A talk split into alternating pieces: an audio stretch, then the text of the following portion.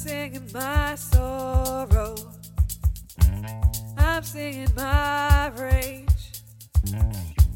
I'm singing this fear out, and I'll sing it over and over again. Welcome to Change Making Women, the podcast for women who make a difference. With Ziada Abeid in Dar es Salaam, Tanzania, and Marianne Clements in London, in the UK. So, hi, and welcome to Change Making Women. I'm Marianne Clements. And uh, oh, my name is Ziada, and I'm podcasting from Dar es Salaam. Yeah, and we also have a guest with us this evening who is Beverly Glick. Um, Beverly is a good and dear friend of mine. We started something called the Story Party together just almost five years ago now. So we might talk about that a bit on the show this evening. And Bev mm. is a, the story archaeologist. So she works with people around telling and sharing their stories. And there's a reason why she does that and a story of her own that I think she might tell us a little bit about this evening. So welcome, Bev. It's great to have you here. It's a great pleasure to be here. Thank you for inviting me. You're very welcome. So, I think I gave a little bit of a an intro, but it would be nice for people to hear both where you are mm-hmm. and just in your words something about yourself and what you do in the world. Okay. So I'm calling in from Amersham in Buckinghamshire, which mm-hmm. is just outside London, northwest of London.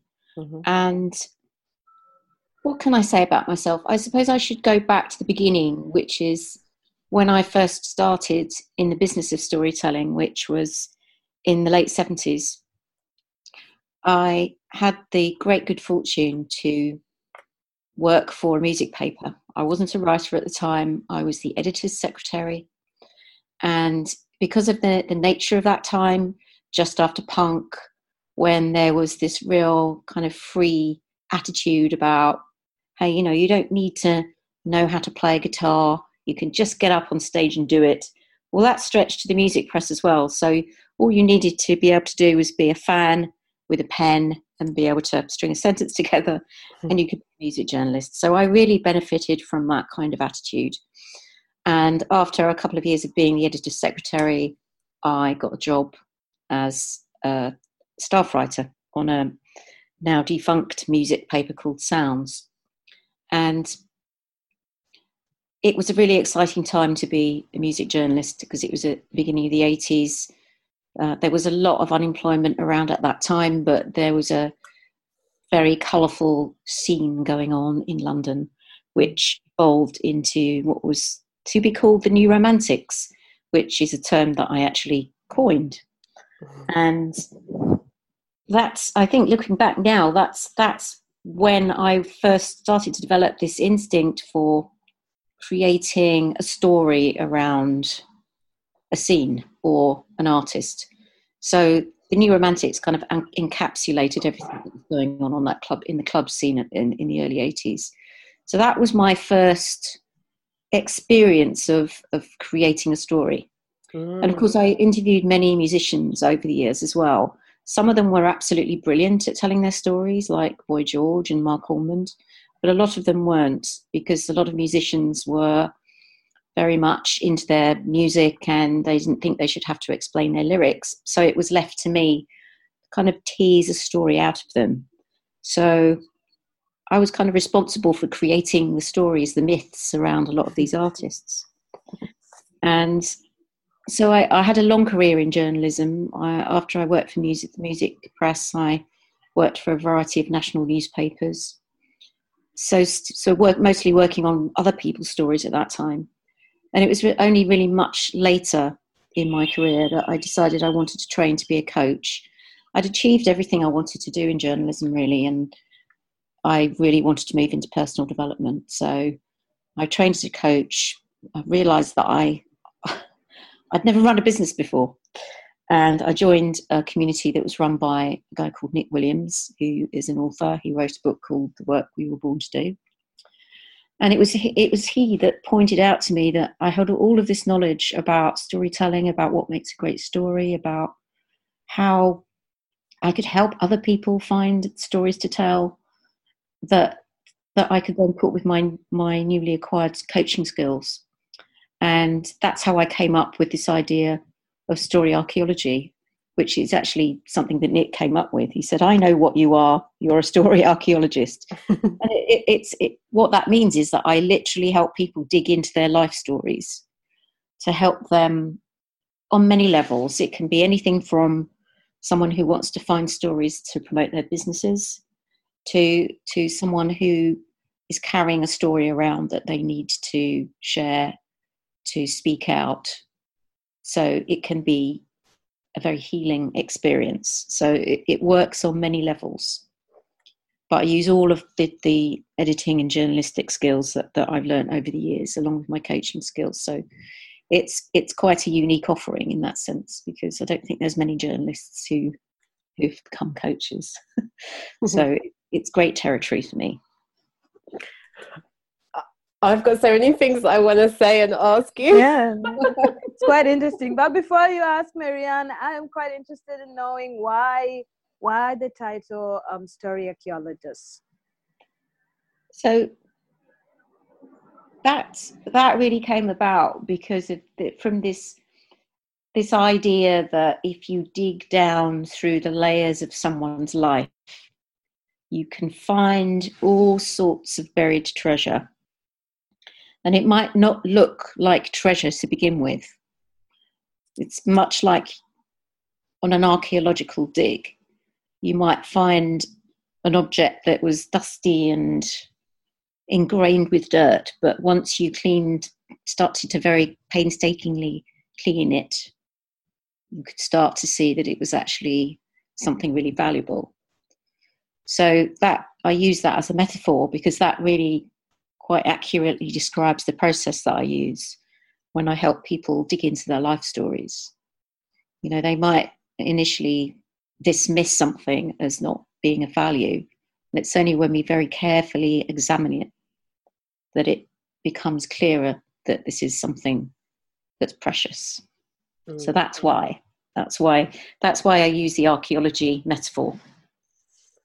Okay. Mm, interesting. Quite interesting.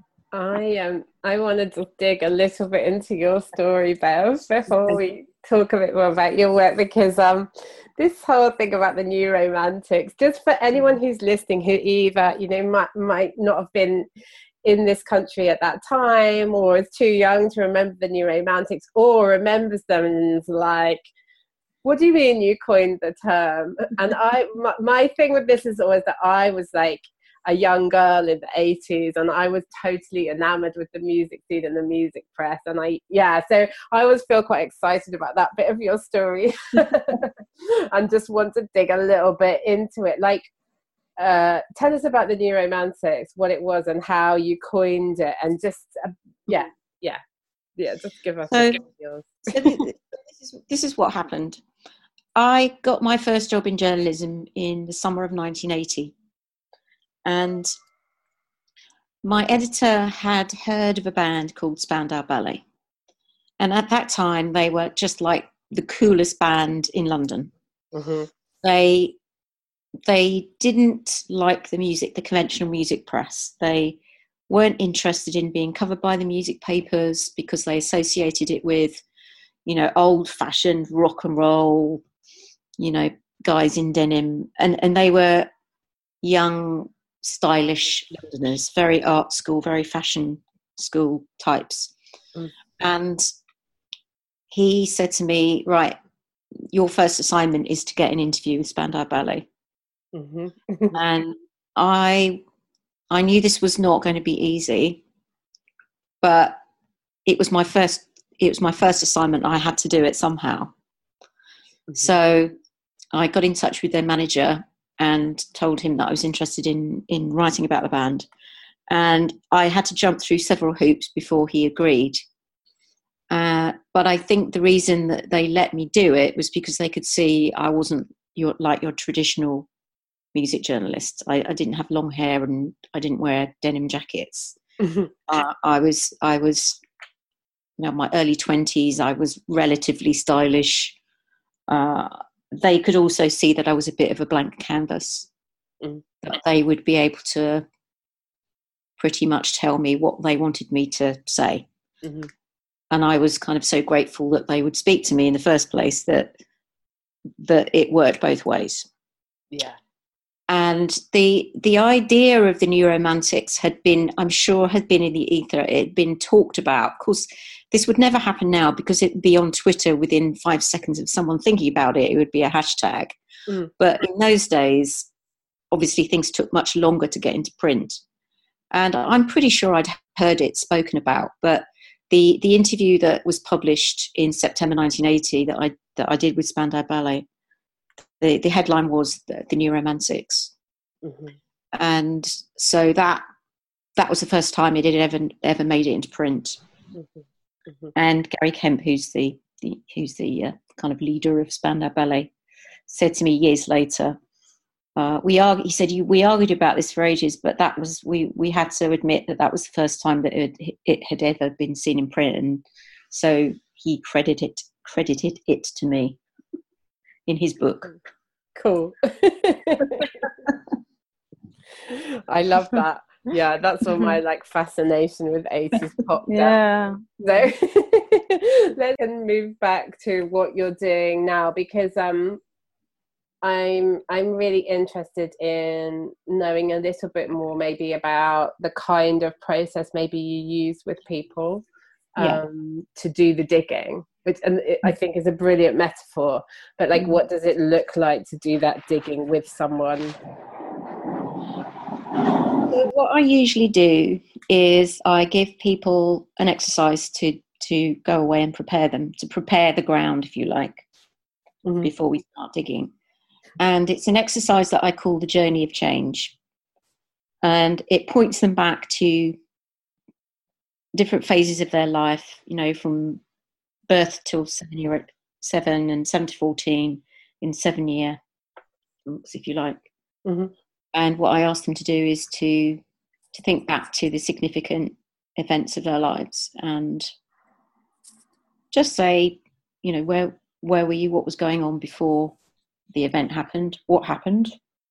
And how they changed as a result. So a, a very a very simple three step process, which just gets them to really start to think, okay, what was it that happened in those phases of my life that are coming up in my mind right now? And generally speaking, people will remember the significant moments and the Mhm. pivotal events. Quite often, that will bring up situations and events which surprise them. They think, "Oh God, I, why am I why am I thinking about that right now?" And I always say to them, "Whatever comes up is meant to come up." Mm. So, and some people say, "Oh gosh, I could hardly remember anything from my childhood, or I don't know what happened between the ages of fourteen and twenty-one." Uh, and it's like that's okay. Your unconscious mind is presenting you with whatever it needs to present you with at that moment, Mm. and that's the story that you need to be working with. So Mm. that prepares the ground.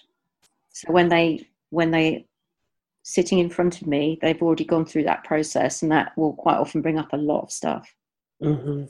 So that will give me, you know, I won't be trying to uh, dig into hard ground. I've already prepared it. Mhm. Mm. So, so that's just to continue the metaphor. So just to uh, just to clarify and make our, li- our listeners um, understand more on the subject. So before they they come to you, it's like you're giving them a leeway to sort of rearrange their thoughts. yes, in a way, Yeah. because a, life a life is a series of of stories, really. Mm, mm, mm. and your perspective on your the stories of your life will change according to where you're standing right now Mhm. Absolutely. so it gives them that opportunity at that moment in time when they've come to me and they want to do this to look back at their lives and see what just see what they see and what jumps right now out at them as being the significant things i guess yeah That's right. Yeah. So that so that's so that's why that's why I do it Mm. Because a story, a life story, is not set in stone. just like memories are not set in stone. Yeah. We, we tend to believe that memories some, are somehow stored on a hard drive in our brains, but that's not how memories work. Uh, memories are fluid and they will change according to your perception of that, of, of the moment, uh, of where you are now and how you're looking back on that memory, and it will replay itself not exactly the same each time. So there's a lot to do with perception and how you're perceiving your life. Mm. And so they come with they come having done this work, and then you walk people through a, pro- a, a process while they're with you as well. Um, yeah, yeah. Sort of form the stories into into something else. Um, tell us a bit about that and also i've got a related question i'm going to give them together which is like what do you see as the, the the the, impact going through this sort of process can have? And and i guess it, it may vary for different people but i'm yeah. interested in the impact yeah. So the the process from from the moment that that person has come to sit, sit opposite me i think of it like uh, a funnel. Mm-hmm. So at the top of the funnel, it's it, a very spacious, intuitive feel mm. where I'm actually just mostly listening. Yeah. So that, that that person is telling whatever story they want to tell, and it's always their choice. I don't make them tell any, tell me anything they don't want to tell me. It's their choice what what stories they share. So I just create that very safe space in which they can speak. And I will be listening for many things. I'll be listening for what they are, obviously, what they are saying. I'll be listening for what they're not saying. Sometimes I, I can sense that there's a story underneath the story they're telling me that they're not quite telling me. Mm. And I'll also be listening for themes and patterns, which is very difficult for that person to see because they're too in the story. Mm. So that's how it starts, and as the as the process continues, we get more and more tangible. So it starts in that open spaciousness, and then becomes more and more tangible as the stories are shared. So that by the end of the day, we've got to the point where we're working on the practical outcomes like you know say okay what do you want to do with this story now that's mm-hmm. often what happens although I, I have worked with clients who really have just wanted to share the story the whole mm-hmm. story mm-hmm. without any particular outcome in mind other than please i just want to sit here and i want you to hear my story mm-hmm. And there's huge power in listening and witnessing. And there's also huge power in speaking out your story to a completely non judgmental witness. Mm. So, if you think about it, how many people get that opportunity or give themselves permission to share what what has been in some instances with some clients their entire life story. I mean that that's actually a really unusual thing for anyone to do. Yeah, it's hugely powerful and healing, and I always honour that process and I hold the story, and it's I know it's a precious thing. Mm. So I'm not sure if that answered your question it went a very long way towards answering it and i think and i see like there's like a couple of things that can come out of it like that in fact that there's a lot just in that experience of of mm. listening as you just said. And then it sounds like for some people then there's also the going on to tell the story or bits of the story in other ways which sort of brings me neatly to the thing we did together, have done together. the story party. Speaking of, of story parties, tell us a bit a bit about that. Why the idea story party? How did the idea come about? What usually happens in the story party? The story of the story party. Well, the story of the story party started with you, Marianne, didn't it? yeah, I believe so. yeah. Yeah, it's funny. I was actually, there was a story party in London last week, and I was telling the story of the story party last week. And I thought, oh, let me see if I can find that email that I got from Marianne. And I did. It yeah. was like, still got the email from Marianne. It was a few weeks after we'd both finished the uh, the Inspiring Speakers program with public speaking course that we'd both done for six months. And she said to me, I've got this idea that just won't go away.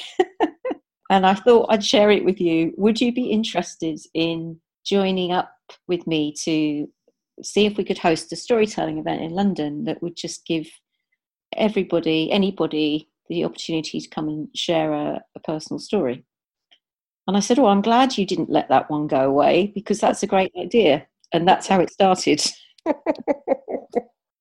so it was Marianne's brilliant mind that came up with this. so we we started talking about it and did a bit of brainstorming. I come, came up with a name, and uh, we decided to do the first story party in a private room of a restaurant in London, and we invited about twenty five people, and it went really well, didn't it, Marianne? It was. It did. Everybody it loved it. Yeah, and that was and it, that was yeah nearly five years ago, right? And you know, it, you I would just never have believed that I would have been running an event. It wasn't on my radar mm. And uh, it was actually Marianne really gave me the confidence that we could do it because she'd done. I mean, you have done events before, haven't you, mm, Marianne? Mm. Yeah, yeah, that yeah. Gave me the confidence that, that this would work. But really, the, the whole point of it was just to give people that access point. If you want to share something personal from your life, we're going to give you the space to do that. And not just that, we're going to give you a really safe, supportive space. We always set it up very carefully with the audience. We actually directly ask the audience to listen from their hearts and to hold the speak hold the speaker, hold the storyteller because it's not a one way process it's it's a dialogue it's a connection between storyteller and audience and there's kind of a, an energetic flow between them so it, it's it's like a whole process it's not you can't separate one from the other mm. so we always make sure that the audience feel just as important as, as the as the storyteller so it's it might seem mm. passive because people just come along and listen to stories, but it's not passive at all. So what the audience is doing is is in some senses similar to what I do with my clients, although obviously it's much more focused and uh, the space is held in a slightly different way. But it's the same idea. We're getting we are asking the audience to hold the space for the storyteller, and yeah. it, it's been incredible what's come out mm. of it. Yeah, and so I, I was just going to add that the thing that I really realized as we started doing it was that piece that there was this amazing value in sharing your story with an audience mm-hmm. that I hadn't. I mean, when I came up with the idea, it, it came to me as, well, wouldn't it be amazing people sharing their stories in an event, an evening event, a kind of you know just wouldn't that be a cool idea you know not not thinking so deeply about it but the thing that really um, struck me as we done once we'd done a few of them was this piece of like people are getting so much out of the experience of being able to do something which we generally don't do right? Which is to stand and share a story with an audience and obviously it's not like what Bev was describing with a whole day where you tell your story where the space is completely sort of safe and non-judgmental entirely because you are in an audience in a room of people that you don't necessarily know them all you're probably going to know some of them but definitely you know and, and, if you invite people to come with you then yes you might know some of them well but a lot of them you might not know but there's a way that and bev is brilliant at this that um, an environment is created where we're not really invi- we're not inviting the listeners to critique stories mm. or kind of I don't know ask lots of questions about them. We're inviting people to hear them in um, in that way. And so, as Bev says, I guess we're also inviting in the audience a, a, a kind of listening that's not actually that mm. common in our culture either. So Yeah. Yeah. But that all grew really out of your genius, Bev. I just had an idea that we should That's very kind of you. I think to tell stories. well, oh, we did we did build it together though. Yeah, we Yeah. That's did fair. build it together. That's Oh. fair. that, that you know that, that and the en- initial energy of it and when we when we saw the, the power of of people sharing stories in that way storytellers and the audience and the connection that that it created i think we really thought oh you know we're really onto something here because if someone stands there and shares a story in that way even if you know that person quite well you quite often will find something to know about that person that you didn't Mm. in 10 minutes because we, we only give people 10 minutes to, to share their stories. And if I may, I, I'll share an example that's very close to home. So, about 18 months ago, my sister came to me and said, I'd, I, I'd, I've wanted to tell a story at the story party for a while, uh, but I, I haven't known what to share. But I know what it is now, uh, and it fits your theme, and I want to do it. So I said, Great. I had no idea what she was going to talk about. She'd said to to me and my brother and my brother-in-law and my niece, "I just want you to be there. You have to be there. Uh, I'm not going to tell you any more about it. I'm going to tell my story once, and then I never never want to talk about it again."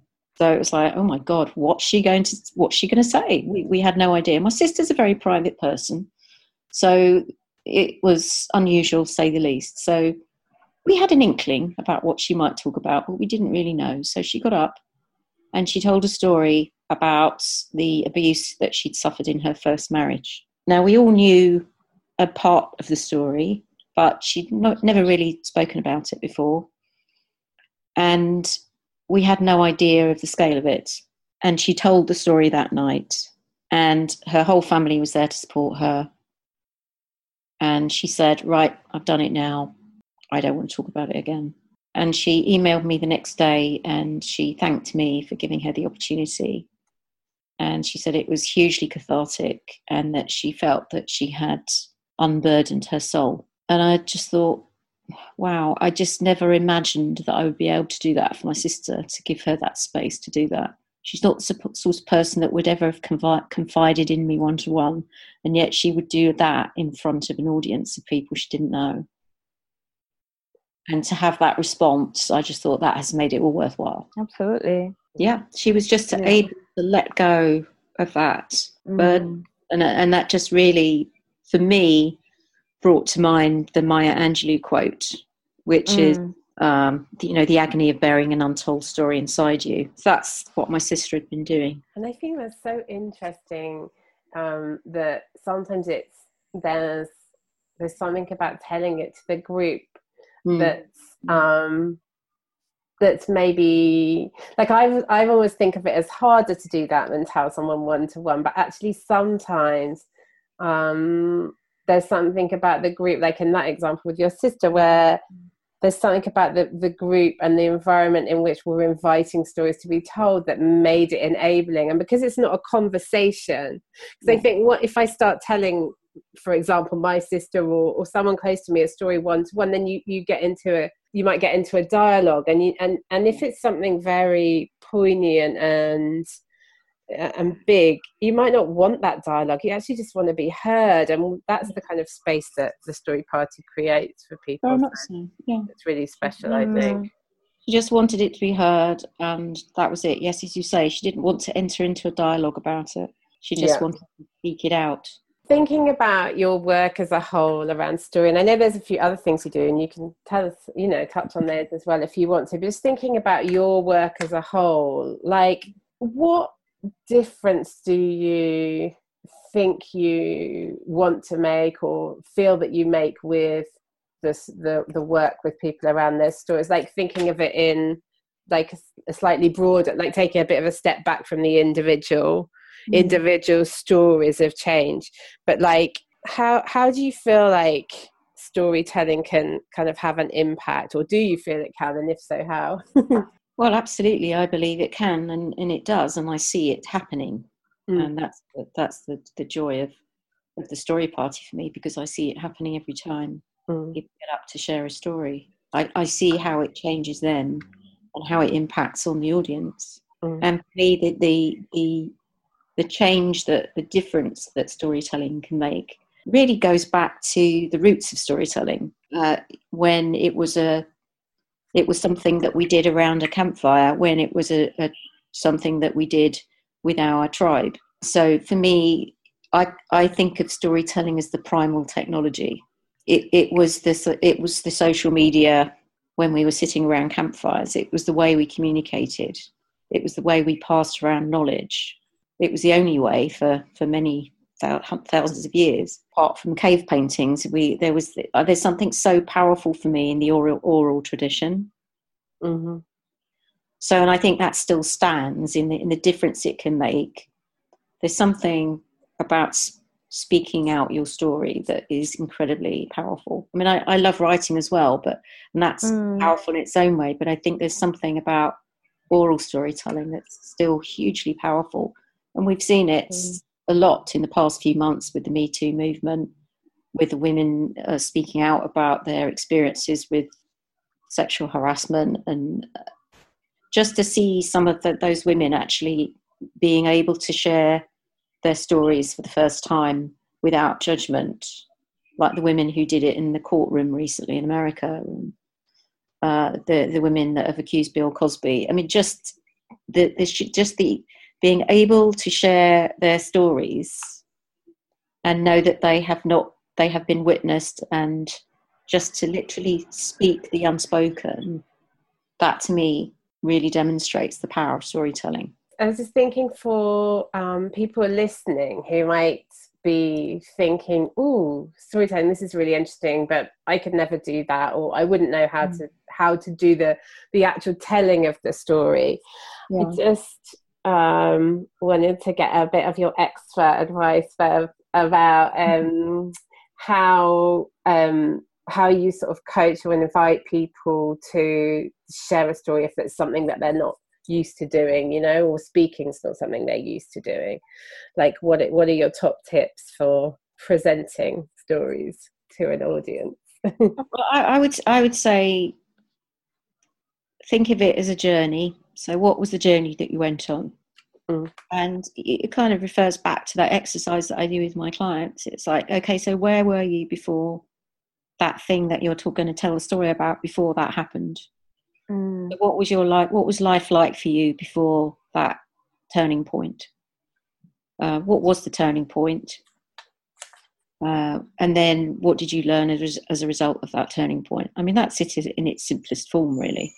Mm-hmm. So what I usually say to people is, if you, okay, so you've got you've got an idea for a story, it fits with the theme that we've that we've got the story party. Start in the story. I always say ask tell people to start in the story. So no big rambling introduction. Start the story. Bring us into that moment with you. What's what was happening? Let us relive it with you. So if if I can get people to think that way, they're less likely to put in lots of irrelevant detail. So, okay, let us experience that moment with, re experience that moment with you. What's going on? What's around you? So, I will quite often tell people to use the present tense when they're telling a story. So, tell it as if it's happening again now. Not always, sometimes it has to be done in different tenses, but that was always very powerful when people can do that. So I just get them to think about, okay, what journey have you gone on? You know, why are you telling this story? Why do you want to tell this story? What, what from this story that you want to tell do you want to share some learning around? What, what can you then give back to the audience as a gift from this story? So it has to be a story that's that's been you've had that sense that you've come full circle with it. So there's no point in trying to tell a story that you feel hasn't quite finished yet. Mm. So I would always get them to think, okay, so is this a sort of fully completed story cycle that you can say what's going on at the beginning, what what challenges you faced along that journey, and then what you learnt at the end, and what you can then give back to the audience as something that you've learned from your own experience. That's the the general the general picture. It, yeah. it doesn't necessarily always follow that exact, exactly, but that's how I would start with somebody yeah, it's a bit different from say telling your story when you're in the a story about something that you're in the midst of, isn't it? Because yeah. in the story parts, particularly, or even if you're writing a story, I guess on a blog or something, you're looking for like a complete narrative that whoever's mm. listening or reading can kind of follow. Yeah. So if you're stuck in the middle of it, it doesn't work so well. And also, I would say like um, not all stories, particularly if they're currently painful, are like yeah something to tell right now. Absolutely agree. I, I always say this is not my quote, but I always use it. Tell a story from your scars, not your wounds. Yeah, Exactly. Do you know whose quote it is? I have no idea. I, I wish I, could, I wish I could remember, but I don't think I ever. but it just. So none of so none of you remember. it's a good one anyway. good one.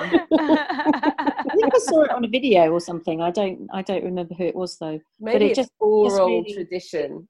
Yeah, it just encapsulates that idea that uh, if you're still feeling raw and wounded about this, don't tell the story. It's too soon yeah i def i definitely i definitely think that that's wise wise counsel. Absolutely. So i'm going to jump into my favorite question. Go for it. You go for it.